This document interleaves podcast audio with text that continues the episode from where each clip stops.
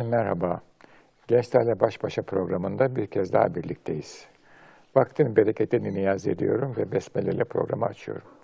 Bu programda şehirlinin sorumluluğu veya şehirli mesuldür başlığı altında bir düşünce cevelanı yapmaya çalışacağız.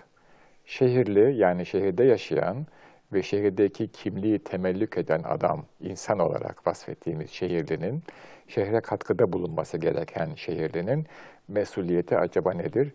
Bunu konuşmaya çalışacağız.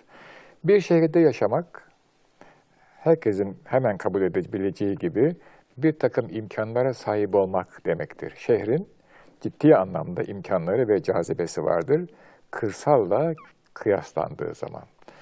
Genel manada her nimetin bir külfeti olur. Dolayısıyla şehirde yaşamanın getirdiği imkanları kullanan insan, şehrin cazibesinden istifade eden insan, bu cazibeye, bu çekim gücüne katılan ve kapılan insanın da mutlaka ödemesi gereken bir bedel söz konusudur. Bu bedele şehirlinin sorumluluğu veya mesuliyeti adını veriyoruz.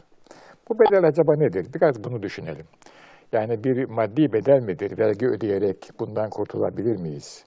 Veyahut çocuk okutarak, yardım ederek bir takım kurumlara böyle bir bedelin altından kalkabilir miyiz? Çağımızı insanı her şeye maddi gözle baktığı için böyle bir bedel ödeyerek bir takım yükümlülüklerin altından kalkarım inancındadır çoğu kez. Bunun böyle olmadığını ben hayat boyunca gördüm. Şimdi de biraz bir başka boyutuyla bunun böyle olmadığını size ifade etmeye çalışacağım aziz seyircilerimiz. Efendim şehir diye bir kimlik emanet edilmiştir. Bu kimliğin ne olduğunu kısaca şöyle ifade edelim. Sizden önce yaşayan bütün nesillerin medeniyet tasavvurlarının özgün ve özel yanları hayatta kalır. Onlar bir, bir bütünlük oluştururlar. Yani size sizi diğer şehirlerden, diğer şehirlilerden, diğer ülkelerin şehirlerinden ayıran bir özellik, bir şahsiyet, bir şahsiyet bütünü miras olarak bırakırlar. Siz onu temellük ettiğiniz zaman dünyada bütün insanlığa farklı bir özelliğe sahip olduğunuz için büyük bir katkıda bulunursunuz. Sadece bir şehirde geçen bir ömür bu katkının en önemini ve büyüklüğünü fark etmek için yeterli değildir. Ancak farklı şehirlere gittiğiniz zaman, farklı ülkeleri ziyaret ettiğiniz zaman oradaki gerçek şehirlerle tanıştığınızda, tar, e, e, dostluk kurduğunuzda bu farkı görürsünüz, onlar da görürler ve size ummadığınız derecede itibar, izaz ikram ederler. Çünkü şahsiyet veya kimlik dünyada entelijansiyanın, seçilmiş insanların, aydınların gözünde çok büyük bir mana ifade eder. Sıradan insanlarda da şahsiyet göstergesi yine aynı derecede ehemmiyetlidir. Ancak bunların ifade alanları farklıdır. Bir tanesi gündelik hayattan, o hayatın içindeki hikmetlerden söz ederken ki onlar da derin hikmetlerdir. Bir başkası daha üst bir düzeyden, felsefeden, bilimden, sanattan konuşur. Oradaki hikmetleri gündeme getirir, oradaki zarafeti gündeme getirir. Mahiyet itibariyle ikisi de aynıdır. Çok bir şey fark etmez. Çünkü bilgelik, zarafet ve hassasiyet vardır içerisinde. Ama birisinin sahası farklı, ötekinin sahası farklıdır. Şimdi bu resimde baktığımız zaman demek ki kimlik dediğimiz şey bizi biz yapan, bize bir özellik kazandıran, gerek kendi memleketimizde gerek yabancı diyarlarda manevi bir emanet. Bu emanet yaşayan insanların üzerinde görülüyor. Yani fiziksel yapı bu emaneti belli bir noktaya kadar söyleyebilir. Belli bir noktaya kadar taşıyıp ifade edebilir. Esas itibariyle kimliğin tecessüm etmesi, ortaya çıkması, görülür hale gelmesi için yaşayan aktörlere ihtiyacı vardır. Onlar da şehirlidir. Şehirliler şehrin kimliğini dolayısıyla hayata yansıttıkları için adeta ülkenin kimliğini e, belirlerler ve bu dünya üzerinde ciddi bir ağırlık ve anlam taşır. Bir şehirli, bir şehrin kimliğini belirlemek için, üzerinde taşımak için iki aşamadan geçmek zorundadır. Bu aşamalardan bir tanesi şehirde var olan kuralları ihlal etmemektir. Birazcık daha açık bir şekilde söylemek istersek, her şehrin kendisine göre bir edebi vardır. Bu edep dairesinde davrandığınız zaman o şehirdeki medeniyet telakkisinin oluşturduğu kimliği ihlal etmemiş, bozmamış olursunuz. Bu edep rastgele konan bir takım kurallardan ibaret değildir. Bu edep medeniyet tasavvurunun kimliğe dönüşürken, yaşarken alınması gereken tedbirlerin mecmuudur, bütünüdür. Dolayısıyla bir medeniyet tasavvuru hayata geçerken bir takım kırmızı çizgilerle beraber geçer. Bu kurallar, bu sınırlar bu tasavvurun bulunduğu yere, zamana ve zemine göre değişir. Ama mutlaka ve mutlaka her medeniyet tasavvuru şehirde reel hale gelirken, hayata dökülürken bunun bir takım kuralları vardır. Buna şehirde yaşama adabı veya adab malumunuz çoğul edebi diyoruz. Bu edep sınırlarını geçmemek gerekiyor. Geçildiği zaman ne olur derseniz, belki siz o an için bir ihlalin getirdiği fantazi bir özgürlükten, hafif böyle muzip, zaman zaman da muzır bir zevk alabilirsiniz. Hani bu bir çocuksu tutkudur. Hani insanlar babalarının, annelerinin koyduğu kuralı birazcık çiğneyince ondan bir haz duyarlar. Böyle bir şeydir. Ama hiç unutmayınız ki kimlikten bir parça koparmışsınız demektir. Kimlik bir miktar gölgelenmiş, lekelenmiş, eksilmiş demektir. Bu çokça yapıldığı zaman kimlik giderek delik deşik hale gelir ve siz şahsiyetinizden kaybedersiniz. Demek ki birinci yapılacak olan şey hiç umulmadık bir yerde karşınıza çıkan ve o anda anlam veremediğiniz bir kuralla veya kurallar bütününe olabildiğince uymak ve o kurallar bütünün arkasındaki sebepleri, onları koyan, koyduran iradenin ne murad ettiğini yakalamak, görmek lazım. Kitlenin çoğu bu muradı hissetmezler, görmezler ama sezerler. Derler ki burada bir hayır vardır. Yani e, birçok insana e, sorduğunuz zaman niçin o öyle bu böyle? Elbet bir hayır vardır diye bir cevap verir size. İşte o hayır dediği şey kamu menfaati, onun da gerisinde kendi inanç sisteminin, medeniyet tasavvurunun hayrı vardır. E, rehabilitasyonu vardır, diri kalması vardır. Çiğnenmemesi, eski tabirle ayaklar altında payemal olmaması, ayak altında kalmaması lazımdır. Bir tanesi bu. Fakat bu yetme, yeterli değil. Neden yeterli değil? Çünkü medeniyet tasavvuru veya kimlik reel bir hadise. İnsanlar üzerinde görünen ve yaşayan bir hadise. Giyiminizde, kuşamınızda, hareket tarzınızda, ses tonunuzda özellikle, şehrin içerisinde gürültü edip etmemenizde, kaba davranıp davranmamanızda, istical tabir ettikleri eskilerin koşuşturup koşturmamanızda hepsinde bu vardır. E, bu sizinle beraber var. Diyelim ki bir şehrin şimdi bir aşırı durumu göz önüne alalım, ekstrem bir durumu göz önüne alalım. Şehrin içinde yaşayan insanlar bu temellük ettiler fakat bir sonraki nesle aktarmadılar ve bu insanlar öldü. O zaman artık o şehre ait kimlik, şehrinin üzerinde taşıması zorunlu olan medeniyet tasavvuru aktörünü kaybetmiştir. Sadece eserlerde görülür o. Eserler de yani cansız eserlerde mimari eser şehrin dokusu da onu bir yere kadar söyler. Giderek şehir bir büyük bütünlük içinde arkeoloji konusu olmaya doğru itilir. Hayatın dışında kalır. Dolayısıyla bir kimliğin var olması için, bir kimliğin yaşayabilmesi için mutlaka ve mutlaka onu yaşatan, onu üzerinde temsil eden aktörlerin var olması lazımdır. Peki bir kişi bu kimliği nasıl kazanacak? Bu eğitimi nasıl alacak? Ve bu eğitim sayesinde kendi şahsiyetini nasıl ortaya koyacak? Bu çok kolay bir iş değil. Başka sohbetlerde de söylemeye çalıştım ki bir defa e, kendi varlığınızın bir kimlik sahibi olması gerektiğini hissetmelisiniz. Her insan bunu hissetmeli.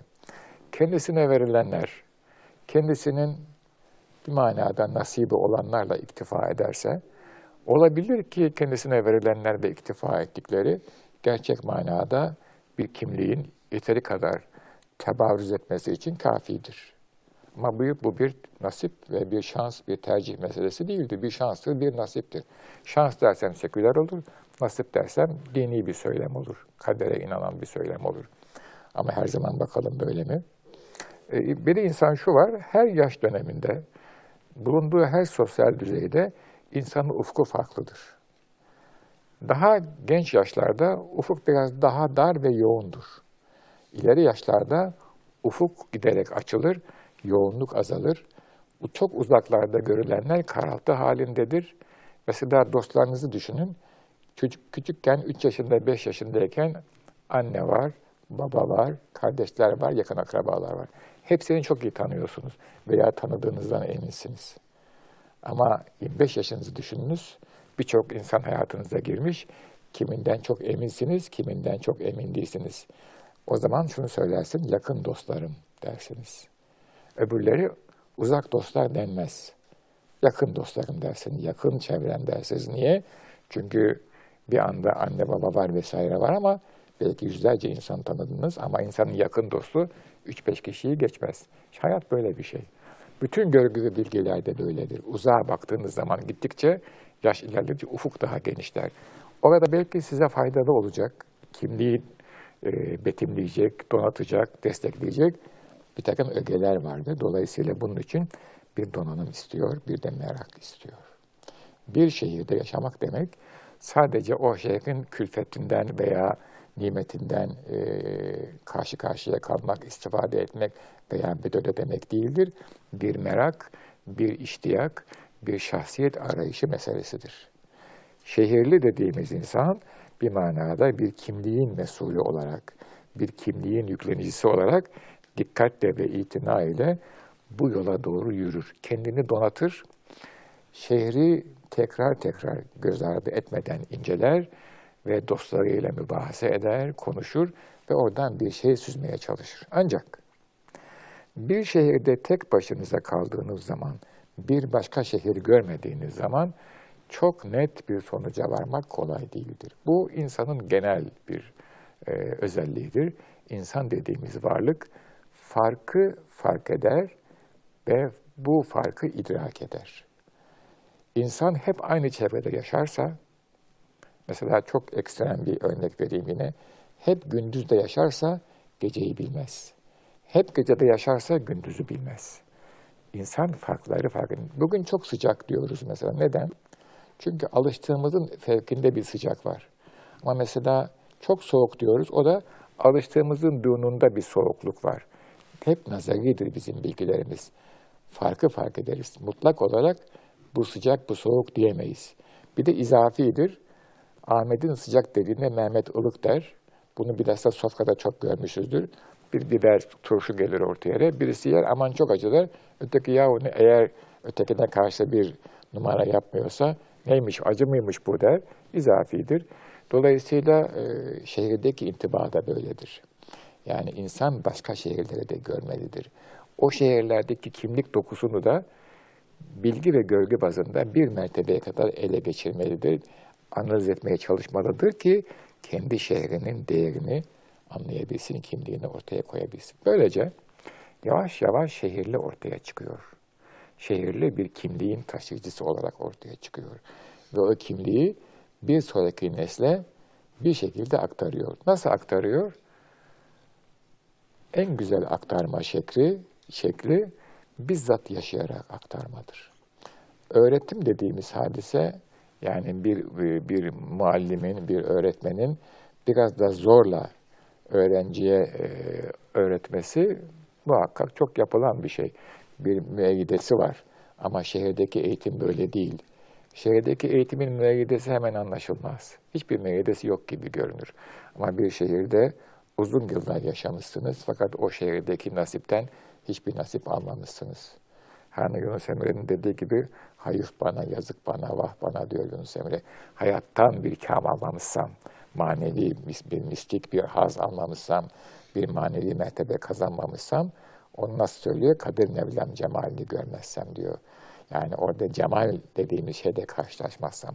Şehirde de her türlü cemal var. İster o cemal, ister bu cemal. isterseniz kapital var. Artık medeniyet tasavvurunuza göre, o şehrin size sunduklarına göre istifade etmeniz gerekiyor. Demek ki şehirli olmak ciddi manada bir mesuliyet meselesi. Çünkü kimlik, o şehrin şahsiyeti, o medeniyetin şahsiyeti sizin üzerinizden devam edecek. Adeta o kimlik size bir emanet, bir başka nesle onu aktaracaksınız. O halde özet olarak dersek, şehirli olmak ciddi bir mesuliyet meselesidir.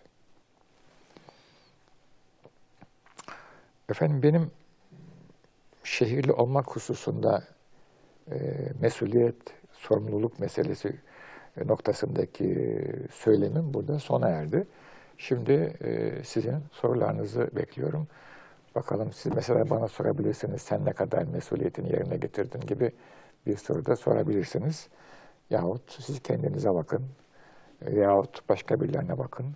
E, buyurun, soru hakkı şimdi sizde efendim.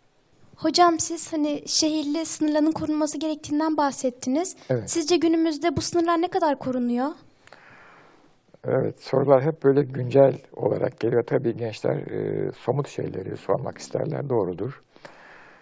E, bir, bir defa bizim insanımız şu anda yani şehirlerinde yaşayan insan bu sınırların farkında mı? Öyle başlayalım isterseniz.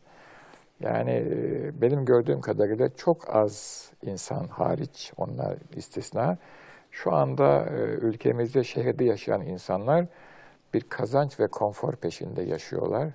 Ondan sonra öğretim geliyor yani işte üniversiteler vesaire. E, ondan sonra da belki eğlence veya eğlence öne çıkıyor filan.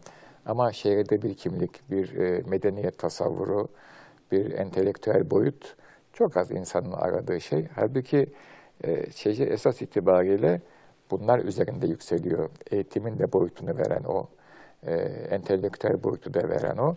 E, dolayısıyla bu edep kuralları e, fark edilmediği için e, çok da itibar edilmiyor diye görüyorum.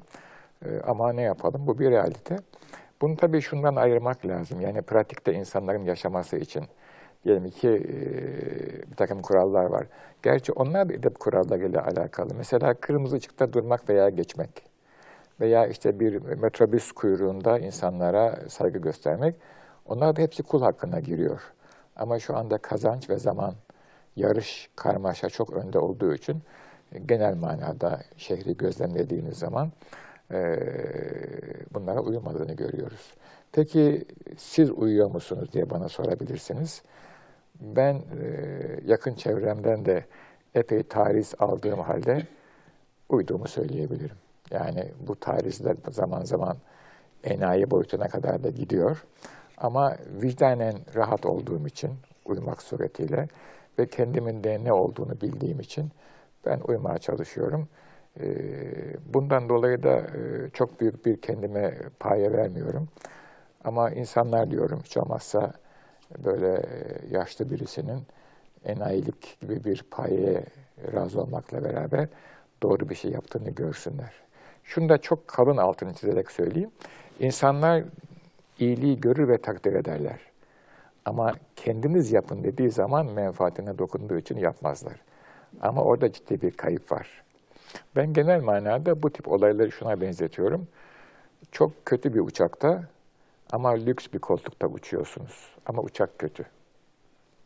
Yani bütün aksamı bozuk, teknolojisi iyi değil, pilot kötü. Fakat sizin koltuğunuz çok lüks. Buna benziyor bu tür ülkelerin. Peki kurallara uyup da e, bir manada özgürlüğünden fedakarlık eden insana haline neye benziyor?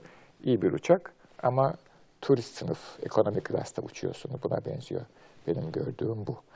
E, ben Türkiye'nin farklı boyutlarında yaşadım, gördüm. Bu örneğimi e, şimdi daha da güvenli bir şekilde ileri sürüyor ve savunuyorum. Türkiye giderek hem uçağı iyileştiriyor hem de koltuklar bütün sınıflar arasında aşağı yukarı belli e, daha dar bir niteliğe sığmaya başladı diye düşünüyorum. Efendim e, bize ayrılan vakit burada sona erdi. E, zamanı bitirdik. sayın seyircilerimiz, aziz seyircilerimiz sizlere saygıyla, sevgiyle, muhabbetle selamlıyorum. Ve Allah'a ısmarladık diyorum efendim. Hoşçakalınız. Müzik